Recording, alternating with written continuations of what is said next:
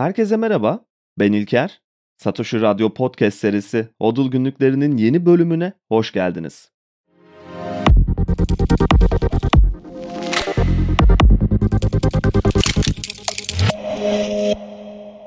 Bu bölüm için bir taslak hazırladım. Sonra beğenmedim, yeniden hazırladım.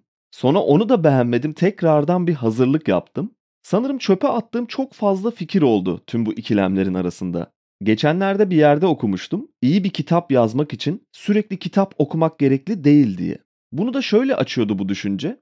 Kitapların büyük bir yüzdesi diğer kitapların derlemesinden oluşuyor. Geri kalan yine büyük bir kısım bir başka kitap eleştirisinden doğuyor. Geri kalanların yine çok büyük bir kısmı yalnızca eski söylenenleri daha ağdalı bir biçimde yeniden güncellenmiş bir dille önümüze sunuyor. Sadece çok az sayıda kitap bir yaratıcılık eseri. Ve bunları hazırlayanlar genellikle kendini günlerce, aylarca bir odaya kapatıp hiçbir dış etkinin altında ya da hiçbir düşüncenin etkisinde kalmadan yalnızca düşünerek ortaya eserler çıkartıyorlar. Sanırım bazen gerçekten yaratıcı olmak için hiçbir etki altında kalmamak gerekiyor. Girişleri pek beceremediğimden siz de böyle bir giriş ne alaka diyebilirsiniz fakat merak etmeyin konuyu bağlayacağız bir yere. Fight Club'daki bir sahneyi bu duruma çok benzetiyorum. Edward Norton'un karakteri, anlatıcı ki henüz bilmeyenler varsa filmde bu karakterin bir ismi yok. Anlatıcı olarak geçiyor. Her şeyin başka bir şeyin kopyasının kopyasının kopyası olduğunu söylüyordu anlatıcı. Bunu hissetmemek mümkün değil. Her şey birbirinin alıntısı ya da bir kopyası. Her şey daha önceden yapıldı ve daha sonra da yapılacak. Her şey yeterince uzun bir zaman düzleminde anlamını yitiriyor gibi oluyor bazen. Ne yaptığımızın ya da neyi daha iyi söylediğimizin bir önemi yok. Hepsi bir sonsuzluk denizinde kaybolup gidecek. Kopyaladıkça, orijinal fikirlerin ana temel noktasından uzaklaştıkça bir anlam karmaşası yaratıyoruz. Sanırım bugün yeterince özgün bir şeyler sunabilmek için biraz serbest uçuş yapacağız o yüzden. Bugün alıntı ya da özlü söz yok. Yalnızca filtresiz bir şekilde düşüncelerimi paylaşıyorum ve belki en azından biraz yaratıcılık kırıntısı barındırabilir bunlar. İçinde kısa bir zaman dilimi bulunduğumuz son yüzyılımızın büyük bir bölümü buna benzer sancılarla geçti. En azından benim için geçerli bu durum. Şimdi yeni bir yüzyılın yine kısa bir zaman diliminde yeni bir başlangıcın eşiğindeyiz belki de. Bir yüzyıl kapatıp yeni bir yüzyıl açtık. Tarihin ortanca çocuklarıyız. Daha önceki bölümlerde de kısmen anlatmaya çalıştığım gibi sanırım her şey geçtiğimiz son yüzyılda çok daha fazla ve çok daha hızlı bir şekilde değişti. Bütün taşlar yerinden oynadı ve sanki bir daha kıpırdamayacak gibi tekrar yerlerine oturdu. Yeni dünya düzeni, değişen dünya düzeni ya da 21. yüzyıl için çıkarılacak dersler başlığı altında söylemiyorum bunları. Her şeyin daha iyisini, daha yenisini ve daha güncel bir kopyasını yaptık son yüzyılımızda. Fakat konu paraya gelince bir yerlerde durduk ve daha fazla geliştirmede bulunmadık. Krediyi icat ettiğimiz günden bu yana bakınca her şey daha iyiye gitti gibi görünürken bir yandan da kişisel olarak bireysel baktığımızda her şey daha da kötüye gitti gibi görünüyor benim gözümde. Parayla ilgili büyük bir problem var bence. Acilen çözülmesi gerekiyor. Bunu hepimiz hissediyoruz. Daha anlamlı ilişkiler için değil, daha fazla para için, daha fazla ünvan, daha fazla etkinlik, daha fazla güç ve daha dolu banka hesapları için çabalıyoruz. Büyük bir dönüşüm yaşadık. Belki geriye dönüp baktığımızda tarihin her döneminde her koşul altında bunun geçerli bir durum olduğunu düşünebiliriz. Fakat durum bundan daha karmaşık bir hale gelmiş olabilir. Yakın tarihimize kadar paranın kopyalanabilmesi, hatta kopyasının kopyalanabilmesi açısından henüz daha bazı şeyleri keşfetmemiştik. Bunun dışında her şeyin kopyasını, her şeyin daha iyi görünen bir halini yapmaya başladığımız günlerden beri para teknolojisi bir noktada tıkandı ve daha fazla ilerleyemedi ya da en azından simyacılık sektörünü boş bir uğraş olarak ve hayalcilik olarak gördüğümüzden bu alanda yeterince ilerleyemedik. Ta ki krediyi icat edene kadar. Basit anlamda değerlendirdiğimizde belki de en eski ticari alışkanlıklarımızdan biri olarak karşılığı sonra ödenecek takas biçimlerini geliştirdiğimiz söylenebilir. Bu konuda hemfikiriz. Fakat olmayan bir değer karşılığında ya da tamamen bir hayalcilik karşısında bunları yapmıyorduk paranın kopyasının kopyasını henüz geliştirmemiştik. Bitcoin öncesinde altını gerçek para olarak ya da sağlam para olarak ana birim kabul edersek, kağıt parayı onun bir kopyası ve kredi balonlarını da karşılıksız ya da kanıtsız borçlanmayı da bu kopyanın kopyası olarak kabul edebiliriz. Ve günümüzde artık ilgilendiğimiz tek şey de bu. Kimse artık Davut heykeli yapmakla uğraşmıyor. Bugün artık büyük bir yapaycılık içinde NFT koleksiyonları takip ediyoruz. Ve bunu üretilen değeri övme anlamında değil, yalnızca üretilenin üzerinden kar elde etme amaçlı yapıyoruz. Yine de sanata çok fazla girmeyelim. En azından bu konuda pek linç yemeye niyetim yok. O yüzden buna cesaretim de yok. Kredi ve borç sisteminden devam edelim. Krediye uygunluk ve borca ulaşılabilirlik yine çok önemli yeteneklere dönüşüyor klasik para sisteminde. Kağıt para sistemi tamamen bir staking altyapısında çalışıyor. Daha fazla güce ve daha yüksek pozisyona sahip olanlar daha kolay borçlanabiliyorlar. Ve daha kolay borçlanabilenler bunun karşılığında gerçekten değerli olan şeyleri satın alabiliyorlar. Ve daha fazla varlık sahibi olanlar daha güçlü bir pozisyona geçebiliyorlar. Ve daha güçlü bir pozisyona geçenlerin kredi derecelendirmeleri daha iyi bir hale geliyor. Ve hepimiz bu yarışın içindeyiz. Bitcoin'i ilk anlamaya başladığımda kendi adıma ikileme düştüğüm nokta da tam burası olmuştu. Nasıl yani? O zaman borç nasıl yaratılacak? Nasıl borçlanacağız gibi sorular sormaya başlamıştım. Ve uzun süre bu yanlış soruları sordum. İlk düşündüğümüz şey kredi derecelerimiz ve borçlanma yeteneklerimiz. Fakat doğru soru belki de hissettiğimiz bir yanlışlık üzerine sorulmalı. Yanlış giden neler var ki Bitcoin gibi bir yeni para birimine ihtiyaç duyabiliriz sorusu sanırım başlangıç noktası olabilir. Yanlış giden bir şeyler olduğu çok açık. Hatta Bitcoin sloganlarından biri Fix the money, fix the world. Yani parayı düzelt, dünyayı düzelt. Elbette açgözlülüğümüz ve sınırlı kaynakları sınırsız tüketme isteklerimizin belki de çözümünü sağlamayabilir. Fakat Bitcoin'in en azından iyi yöne doğru gerekli bir adım olduğunu düşünüyorum kendi adıma. Bugüne kadar birçok farklı açıdan ve belki biraz da taraflı bir bakış açısıyla Bitcoin hakkında binlerce içerik yapıldı.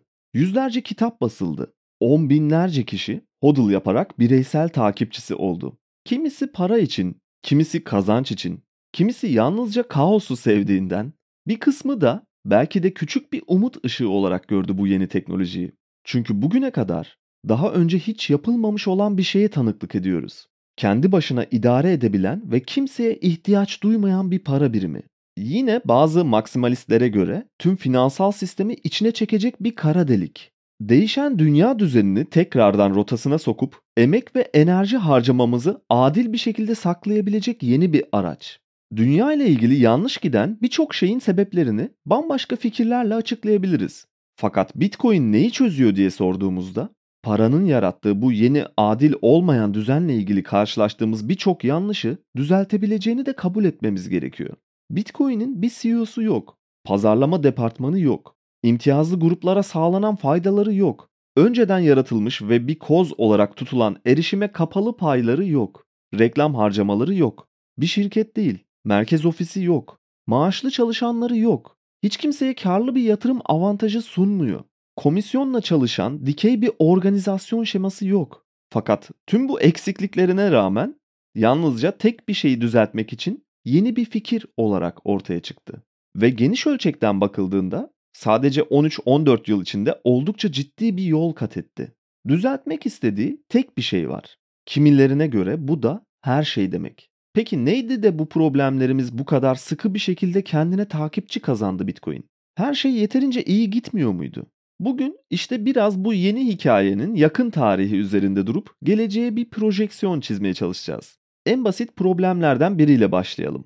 Hiçbir finans kuruluşu ya da hiçbir otorite, merkezi yapı bugün dünya üzerinde kullandığımız toplam para miktarının ölçümlemesini yapamıyor. Ne kadar para var bilmiyoruz ve bu çok büyük bir problem. Yalnızca merkez bankalarının bilançolarında gördüklerimizin dışında para el değiştirdikçe çoğaltılabilen bir simyacılık ürününe dönüştü. Kontrolün elimizde tutulduğu gibi bir yanılsamayla kontrolsüz bir şekilde büyümeye devam ediyor. Ve tam olarak bu sebepten kimin ne kadar payı olduğunu ya da kimin ne kadarına sahip olduğunu da ölçemiyoruz. Dönem dönem devletler vergi barışları ve çeşitli düzenlemelerle bu takip edilemeyen paranın bir kısmını tekrar temiz hale çeviriyorlar fakat bir süre sonra tekrardan izini kaybettirebiliyor kağıt para. Ölçümleyemediğimiz bir araç karşısında merkez bankaları kontrol elindeymiş gibi yapıyor ve para politikaları belirliyor. Bu politikaları çoğunluğun isteklerine göre ve imtiyazlı grupların avantajlarına uygun olarak hayata geçiriyorlar. Covid döneminde Amerika'nın agresif bir şekilde piyasaya yeni para arzı sağlaması belki de bunun en güzel örneklerinden biri. Para ve devletin ve ayrıca imtiyazlı grupların ilişkisinin en yakından gözlenebileceği bir olaydı bu. Merkez bankalarının özgür ve bağımsız olduğunu düşünüyoruz fakat herhangi bir dar boğazda otorite çıkarlarına uygun bir şekilde hareket edebiliyorlar. Çok ciddi bir parasal kölelik sistemi içindeyiz. Paranın efendisi olamayanlar onun kölesine dönüşüyor. Paranın efendisi diyorum çünkü yaratılışı tamamen otoriter çıkarların elinde. Emek ve enerjimizin en likit takas aracını yani parayı sınırsız bir şekilde kopyalayabiliyoruz. Üstelik hiçbir maliyet ödemeden ya da enerji harcamadan. Ayrıca yeni kopyalar ilk defa bu yaratılış sürecine yakın noktalarda duranların ellerine geçiyor.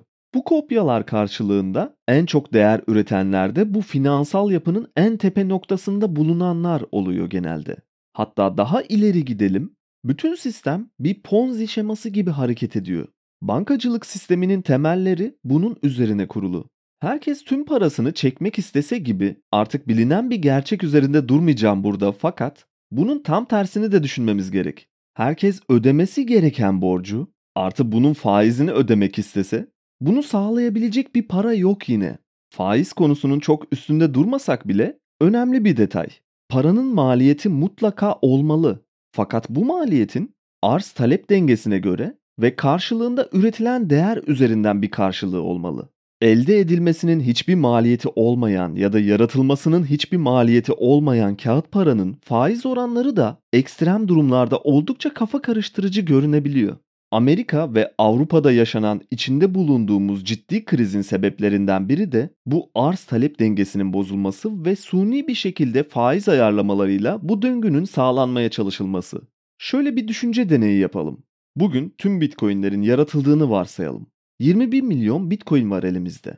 Bu varlığın tamamını borç olarak vermek istiyorum ve karşılığında elbette bir faiz elde etmem gerek.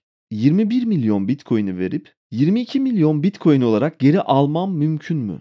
Neden mümkün olmadığı üzerine daha ciddi düşünülmesi gereken bir şey. Bu belki değişik bir soru gibi görünebilir fakat düşüncelerimi genellikle böyle garip sorularla parçalayıp sonrasında bir fikir geliştirmek ve parçaları doğru bir şekilde birleştirmeye çalışmak çok yararlı olabiliyor. Belki katı bir sınır olarak böyle bir limit kullanmak bir noktada çıkmaz bir son gibi görünebilir. Fakat sanırım değersiz bir şeyden değer üretmekten, değer yaratmaktan daha iyi bir çözüm olduğunda hemfikir olabiliriz. Burada kastetmek istediğim şey yalnızca yapay bir şekilde parasal büyümeler. 21 milyon doları belki de çok az bir maliyetle ya da enerjiyle 22 milyon dolar yapabiliyoruz. 22 23, 23'ü 25. Paranın maliyeti yaratılış sürecinden ve karşılığında elde edilen bir gelir veya değerden tamamen kopmuş bir şekilde yalnızca paranın arz talep dengesi üzerinden suni bir şekilde belirleniyor. Bazı kripto borsalarında son dönemde yaşanan problemlerin kaynağı da tam olarak bu klasik finansal düzen. Müşteri varlıkları üzerinden gelir modeli yaratmaya çalışmak ve bununla birlikte staking, farming, lending adına her ne deniliyorsa genel olarak Ponzi olarak değerlendirilebilir. Bunu çok açıkça söyleyen çok ciddi isimler var. Bu klasik ekonomik modelin kripto para dünyasında ve özellikle Bitcoin özelinde çalışmamasının sebebi basite indirgersek limitli bir arz bulunması. Kimse limitli bir varlık üzerinden gelir üretme modeli geliştirememeli aslında. Buradaki diğer problem tabii ki böyle bir varlığın limitli olması gerekli mi sorusu. Eğer bir değer saklama aracı olarak düşünüyorsak evet yüksek oranda gerekli. Gayrimenkul piyasası tamamen bu kural üzerinde yükseliyor. Sanat eserlerine yine benzer bir şekilde değerleme yapılıyor. Herhangi bir gerçek varlık sınıfına baktığımızda limitli bir arz ile karşılaşıyoruz. Para bir harcama aracı olmanın yanında aynı zamanda bir varlık saklama aracı, değer saklama aracı da olmalı. İşte Bitcoin paranın son 100 yılda karşılaştığı bu çok önemli problemi tekrardan çözüyor. Yine garip bir durumla devam edelim. Geçtiğimiz günlerde karşılaştığım bir haber, hatta Twitter'da paylaşmıştım bunu. Kanadalı bir vatandaş 1986 yılında basılan 5 Kanada dolarıyla bir kahve almak istediğinde kafe tarafından bu ödeme yöntemi kabul edilmemiş. Bunun üzerine biraz düşünmemiz gerek. Hatta yine farklı bir örnek, Bitcoin ile dünyayı gezmeye çalışan bir kişi geçtiğimiz günlerde oldukça küçük bir ülkenin yerel para birimiyle sınırı geçip yine oldukça küçük bir ülkeye geçtiğinde diğer ülkeden üstünde kalan para birimini exchange yapmak istediğinde bu yeni girdiği ülke bu para birimi takasını kabul etmedi. Bu iki küçük olay parayla ilgili çok değişik bir şey anlatıyor aslında bize. Belki oldukça küçük iki haber gibi görünebilir fakat kağıt para konseptinin tanımında yer alması gereken iki haber. Özellikle bazı yabancı para birimlerinin üstünde yer alan Tanrı'ya güveniyoruz ifadesinin altında oldukça küçük puntolarla şunlar eklenmeli. Tanrı'ya güveniyoruz fakat 40 yıl sonra bu elinizdeki kağıt parçasının bir değeri olmayacak. Tanrı'ya güveniyoruz fakat komşu ülkeye geçtiğinizde onlar bizim tanrımıza inanmıyor olabilir. Sanırım bu iki uyarı dikkatli gözler için köşeye bir yere sıkıştırılabilir. Bitcoin ağı güvene dayalı bu parasal sistemin tam zıttı olarak merkeziyetsiz ve otorite ihtiyacı duymadan çalışmaya devam ediyor. Tam bu noktada biraz devlet fikrinden söz etmemiz gerek sanırım. Devletin görevleri ve otoritesi üzerine konuşmamız gerek. Zaman zaman önceki bölümlerde girdiğimiz bir konu, hatta daha önce yaptığımız para ve devletin ayrılması bölümüne de bakmanızı mutlaka tavsiye ederim. Günümüzün belki de en önemli silahlarından biri para haline gelmiş durumda. Ya da en azından ekonomiler bunun üzerine kurulu. Para birimlerinin gücü devletlerin gücünü belirliyor. Devletler bu gücü merkezileştirip otoriter bir yapıya dönüşüyor. Farklı fikirlere açık değiller ve demokrasi farklı fikirlerin özgürce belirtilebildiği bir yapıdan çoğunluğun haklılığı kabulü üzerine inşa ediliyor. Eşit ve adil davranılmıyoruz. Yüzyıllardır devam eden ve devam etmediğini düşündüğümüz bir kast sistemi içindeyiz. Yalnızca yeterince uyanık olanlar ya da oyunun kurallarını kendine göre eğip bükebilenler bu sınıf sisteminin basamaklarında yükselebiliyorlar. 100 yıl önce büyük büyük dedesi çiftçi olan birisi bugün en fazla beyaz yakalı olabiliyor. Çok nadir olarak bu basamaklardan çıkanlar aşağıdakilere yukarı gelin diyorlar fakat bütün düzen bir tahterevalli. Aşağıda her zaman daha fazla kişi olması lazım yukarıdakinden emek ve enerjimiz karşılığında elde ettiğimiz değerin ya da değersiz kağıt parçasını demek daha doğru olabilir. Yine değersiz şeyler için kullanmak zorundayız. Manhattan adasında toplu konut idaresinin yapacağı 30 yıllık krediyle, çekilişle değerli varlıkları edinemiyoruz. Yalnızca temel yaşam ihtiyaçlarımızı elde edebiliriz değersiz kağıt parçasıyla. Ve devlet mekanizması tam olarak bunun tersinin gerçekleşmemesi için var asli görevleri olarak ihtiyacımız olan ilkeleri haricinde daha çok imtiyazlı gruplar için çalışıyor ve yüksek stake oranlarında kağıt parçalarını simyacılıkla çoğaltabilenlerin yanında yer alıyor. Ve paranın üstünde tam hak sahibi. Herkes için eşit çalışması gereken, eşit koşullarda olmasa bile ürettiği değer karşısında adil bir şekilde paylaşılması gereken bu kağıt parçası tam olarak böyle çalışmıyor. Dünyanın en önemli varlıkları devlet güvencesinde ve aynı zamanda bu güvenceyle birlikte kontrolü altında. Gayrimenkul, ev, arsa, altın, petrol, şirketler ya da en azından halka açık şirketler gibi sahip olunabilecek her şey devlet kontrolü altında. Ne kadar altınınız olduğu bazı dönemlerde problem olabiliyor. Otorite bu altınları sizden kibarca isteyebilir ya da basit bir şekilde demokrasinin araçlarını kullanarak kanun çıkartıp bunu yasak haline getirebilir. Eviniz ya da arsanız kent planlarında, imar planlarında yapılacak yeni bir düzenleme ile değersizleştirilebilir. Evinizin yıkımına kadar ilerleyebilir bu süreç. Arsanız park veya bahçeye dönüştürülebilir. Tarlanızda devasa bir petrol rezervi bulduğunuzu varsayalım. Satışını yapamazsınız. Şu ana kadar insanlık tarihinde değerli gördüğümüz para üstü hiçbir varlık devlet kontrolü ya da tekeli olmadan değerlendirilemez. Tüm bu varlık çeşitlerinin işletme kuralları tarih boyunca kanla yazılmıştır ve askeri harcamalarla insan yaşamını harcama pahasına bu varlık çeşitlerini korumaktan geri durmayız. Altın, toprak ve petrol. Bitcoin bunu düzeltiyor.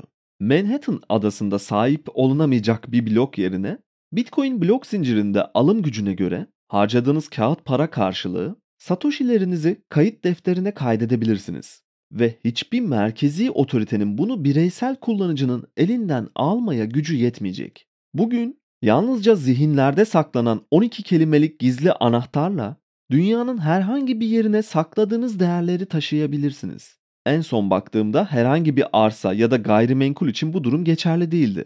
Hayaliniz olan evi ya da boğazda bulunan bir yalıyı sırtlayıp dünya turuna çıkamazsınız. Buna benzer bir şey yapmak istesem bile sanırım havalimanlarından 10 bin dolar üstünde nakitle sınır geçişleri yapamam. Bir pasaportum olmadan, daha da kötüsü ve aşağılayıcısı, vize olmadan bazı otoritelerin topraklarına giriş yapamam. Eğer Bitcoin ile ilgili kurulan hayaller gerçek dışı bir ütopya gibi görünüyorsa, tüm bu kurallar ve otoriter merkezi yapı korkunç derecede gerçek bir distopya sunuyor bize. Alıntı haklarımı baştan devre dışı bıraktığım için bu noktalarda kullanmak istediğim oldukça güzel sözleri yalnızca zihinlerde bırakıyorum. Ben söylemiş, siz de duymuş gibi yapın. Oldukça gerçek ve her gün içinde bulunduğumuz ve bu noktaya nasıl geldiğimizin pek farkında olmadığımız bir distopyanın içindeyiz. Kural koyucular ve değer yaratıcılar gücü tek bir noktada birleştirdi.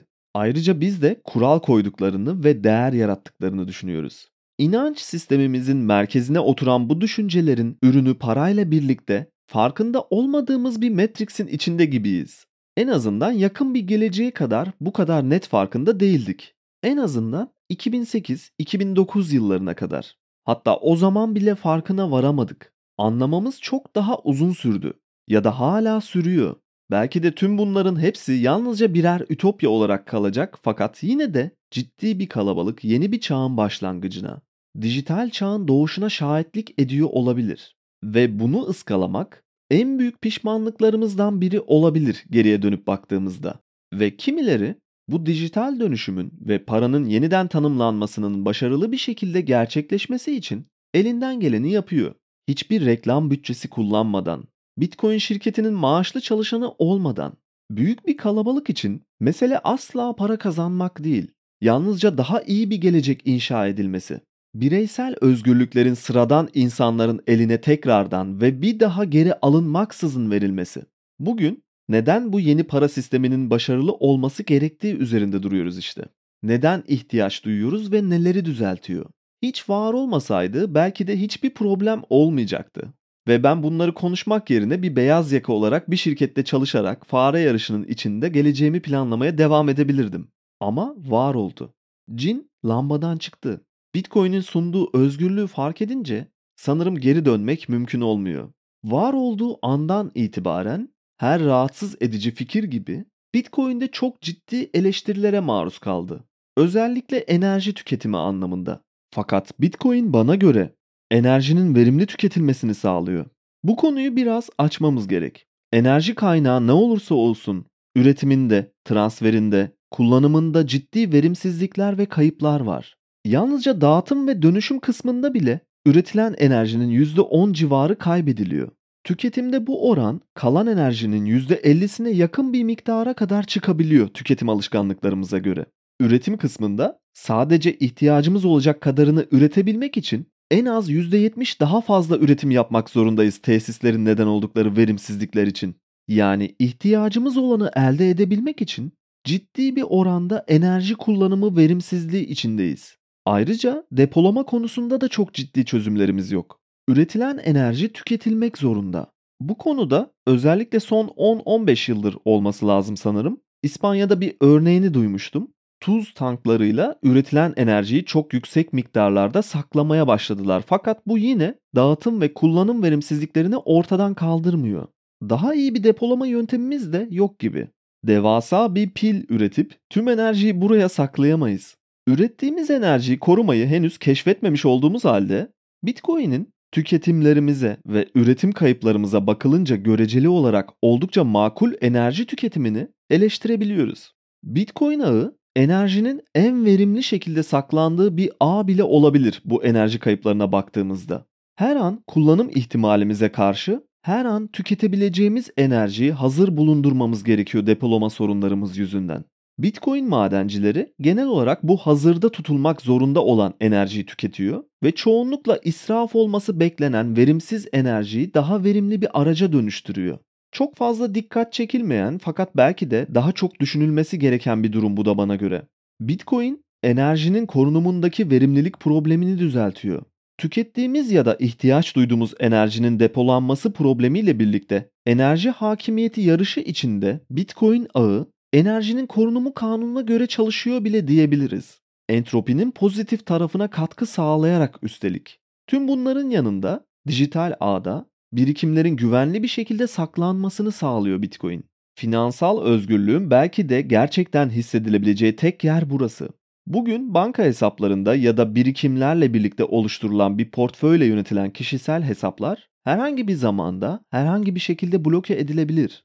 Ayrıca birikim yapmanın zorluğuna ve sürekli değersizleştirilen para birimlerinin alım gücü konusuna girmeyelim bile. Parayı radyoaktif bir madde olarak kabul edersek ki bu eğlenceli bir tanım olur. Yarılanma süresi yani yarı ömrü alım gücünün sürekli düşüşüyle birlikte hemen hemen 50 yıldan daha az bir süreye denk geliyor. 100 yıl içinde neredeyse tüm alım gücünü kaybediyor. Hiçbir şekilde bir değer saklanması mümkün değil. Bunun yerine kendimizi güvende hissetmek için en eski bilindik yöntemlerimizden biri olan altın saklamaya yöneliyoruz. Gayrimenkul ya da başka bir taşınmazla değerimizi korumaya çalışıyoruz. Bunlarla ilgili yönetimsel anlamda ve tam söz sahipliği açısından bakınca ne gibi problemler olduğunu konuşmuştuk. Herhangi bir zamanda, herhangi bir şekilde kurallar ve kanunlar değiştirilerek bu tarz varlıkların durumu etkilenebiliyor. Tüm bunları bir kenara bırakırsak miras meselesi var. Varlıkların bir sonraki nesle aktarılması da büyük bir problem. Belki bazı yollarla etrafından dolaşılsa bile miras vergisi en büyük servet eritme yollarından biri. Fakat kimse 12 ya da 24 kelimelik anahtarınızla saklanan bitcoinleri sizden izinsiz bir şekilde alamaz. Aynı şekilde kayıp yaşamadan ve hiçbir otoritenin iznine bağlı kalmadan bu varlıklarınızı bir başkasına aktarabilirsiniz ve kimse buna engel olamaz. Bitcoin varlık transferiyle ilgili büyük bir problemi düzeltiyor. Kağıt para gibi oldukça kısa yarı ömürlü bir radyoaktif madde gibi davranmıyor ya da diğer varlık sınıfları gibi bir otorite izniyle sahiplik iddiasında bulunduğunuz, sadece güvene dayalı olarak hiç kimseden bir kullanım hakkı alınmasına gerek kalmıyor. Para bütün kötülüklerin anasıdır demek yerine paranın üzerine yüklediğimiz ve onu daha kötü hale getirdiğimiz bütün özelliklerini daha özgür, daha bağımsız, tamamen merkeziyetsiz, otorite etkisi altında kalmadan düzeltme şansımız var elimizde. Ve bu binlerce yılda bir gelecek bir şans. Henüz bunun farkına tam olarak varamadık. Bunu herhangi birinin bizim adımıza sağlamasını da bekleyemeyiz. Daha iyiye, doğruya, gerçekliğe giden yolda sanırım kimse kimsenin elinden tutmuyor. Belki de tüm anlatılanlar, tüm doğru olduğu iddia edilen fikirler, görüşler yalnızca farklı bir bakış açısının yanılsaması bile olabilir. En azından ben kimsenin elinden tutup bu bahsettiğim ütopyanın sınırlarından geçirip daha iyi bir şeyler sunamam. Çünkü ben de orada bulunmadım daha önce. Nasıl bir yer olduğunu bile tam olarak bilmiyorum. Fakat var olduğuna eminim. Bu yüzden herkesin bir başına yapması gereken bir yolculuk bu. Platon'un anlattığı Sokrates'in bu konuyla ilgili çok güzel bir mağara örneği var. Oldukça derin ve ışıksız bir mağara hayal edelim. Ve bu mağarada duvarın dibinde yüzleri duvara dönük bir şekilde zincirlenmiş insanlar olduğunu düşünelim. Tüm hayatları boyunca baktıkları tek şey bu mağaranın duvarı. Başka bir yöne bakmalarına imkan bile yok. Çünkü hem zincirlenmişler hem de at gözlükleri takıyorlar. Bir de bu mağaranın zemininde zincirlenmiş insanların bir üst kademesinde arkalarında başka bir platform olduğunu düşünelim. Platformun üstünde yanan bir ateş var. Ateşin etrafında da bir insan topluluğu var. Orada bulunuyorlar ve zincirli değiller. Ellerinde değişik nesneler var. Yiyecekler, meyveler, savaş aletleri, eşyalar ve bu nesneleri ateşe tutarak gölgelerini zincirlenmiş insanların baktığı duvara yansıtıyorlar. Bu insanlar gerçekten bir nesneyi görmüyor. Yalnızca duvara yansıyan gölgelerinden haberdarlar. Tüm ömürleri boyunca yalnızca bunu görüyorlar. Ayrıca bu üst platformun yanından mağaranın dışına doğru giden bir yol olduğunu varsayalım. Mağaranın dışında gerçek bir dünya var. Kenardan bir yerden nehir akıyor. Çimenler, güneş ışığı, ağaçlar ve dağlar, tepeler var. Şimdi tüm bu manzarayı gerçekten gözümüzde canlandırıp üstüne düşünmeye başlayalım. Sokrates bunun üstüne hepimizin sorgulaması gereken çok güzel bir fikir yürütüyor. Mağaranın dibindeki duvara bakmaktan başka bir şey yapmayan zincirli insanları bize benzetiyor. Bu biraz inandırıcı gelmeyebilir. Nasıl bu mahkumlar biz olabiliriz ki? Fakat biz de aynı bu insanlar gibi bir şeylerin gerçeğini görmemizi engelleyen yalnızca yanılsamalarını gördüğümüz zincirlerle bağlıyız aslında.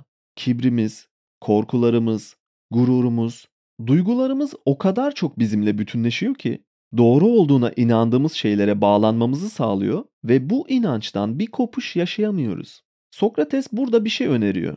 Peki ya bu zincirlenen insanlardan biri zincirlerini koparsa ve mağaranın bir üst bölümüne çıksa? Ateşin olduğu ve nesnelerin gösterildiği platformun yanındaki insanlara katılsa? Bu şekilde bir dönüş ve olaylara farklı bir açıdan bakmak, inandığın şeylerin bir yanılsama olduğunu görmek acı verici bir tecrübe olur. Ateşin yanına gitmek, aynı karanlık bir odada yeterince uzun süre kalıp ışığı açmak gibi.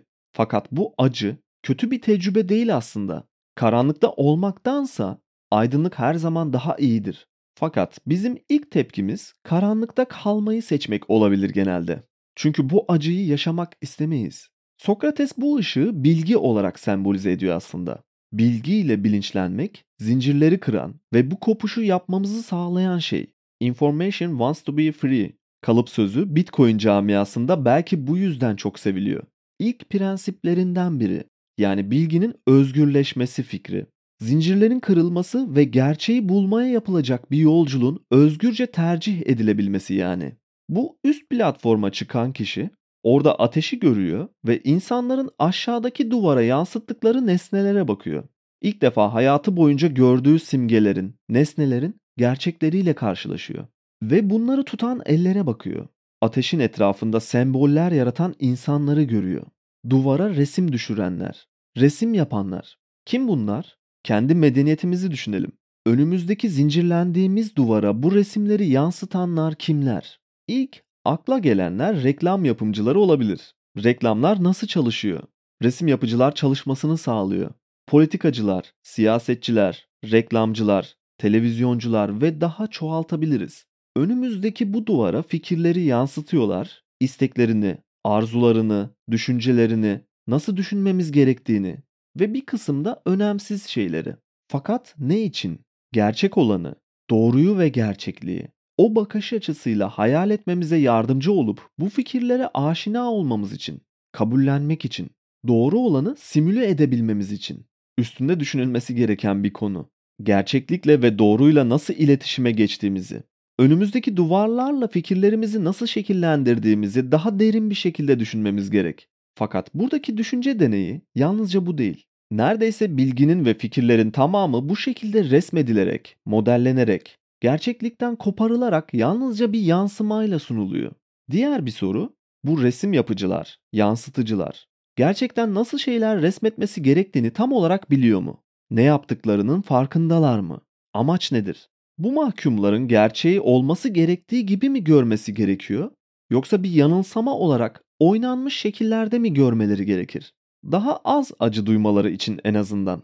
Peki bu platform ve ateşin etrafında olanlar belki de ulaşılacak en yüksek nokta mı mahkumlar için? Hayır, bundan daha fazlası var. Bu noktaya çıkan mahkum eğer biraz daha yukarı çıkmaya çalışırsa, ateşin etrafından ayrılıp yola devam ederse ve mağaranın dışından gelen cılız ışığa doğru ilerlerse mağaranın dışına çıkabilir. Önceleri cılız gelen bu ışık mağaranın eşiğine geldiğinde bütün gücüyle üzerine düşer.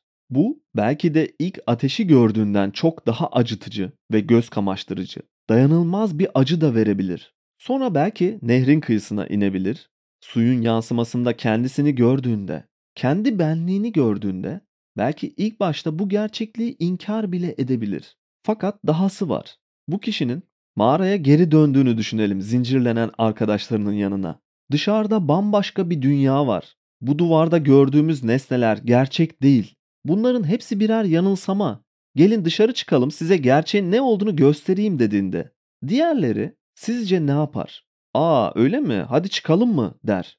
Belki bazıları merak edebilir. Küçük bir azınlık da olsa dışarıya çıkmak isteyebilir. Fakat büyük bir çoğunluk saçmalamayı kes. Bu duvarda gördüğümüz nesnelere olan inancımızı ve bu gerçekliğe olan bağımızı koparmaya çalışma diyebilirler. Eğer dışarıyı görüp farklı bir gerçeklik sunan bu eski mahkum yeterince ısrar ederse onu öldürmekle bile tehdit edebilirler. Arkalarına dönüp bakma arzusundan tamamen soyutlanmışlardır çünkü.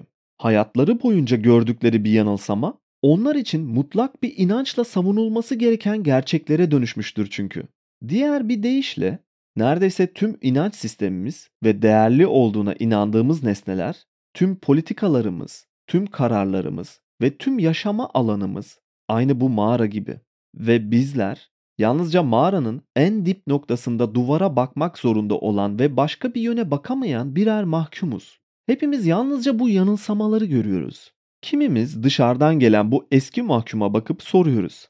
Beni de dışarı çıkar. Ben de görmek istiyorum. Fakat bu yalnızca tek başımıza yapabileceğimiz bir yolculuk. Ve bakmak zorunda olduğumuz duvarda yansıtılan bu nesneler arasında ilk farkındalık yakalamamızı sağlayacak en önemli nesne de belki para olabilir. Fix the money, fix the world yani parayı düzelt, dünyayı düzelt felsefesinin altında yatan fikir işte bunlar.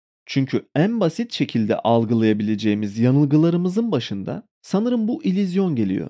Arkamızı dönüp üstteki platforma bakıp ateşin etrafında elindeki nesneleri sallayan kalabalığa bakabilirsek, paranın ilizyonunu görebilirsek, bunu bir başlangıç noktası olarak kabul edip gerçeğe ve mutlak iyiliğe, doğruluğa olan yolculuğa başlamak için yeterince cesaret toplayıp belki zincirlerimizden kurtulmayı deneyebiliriz.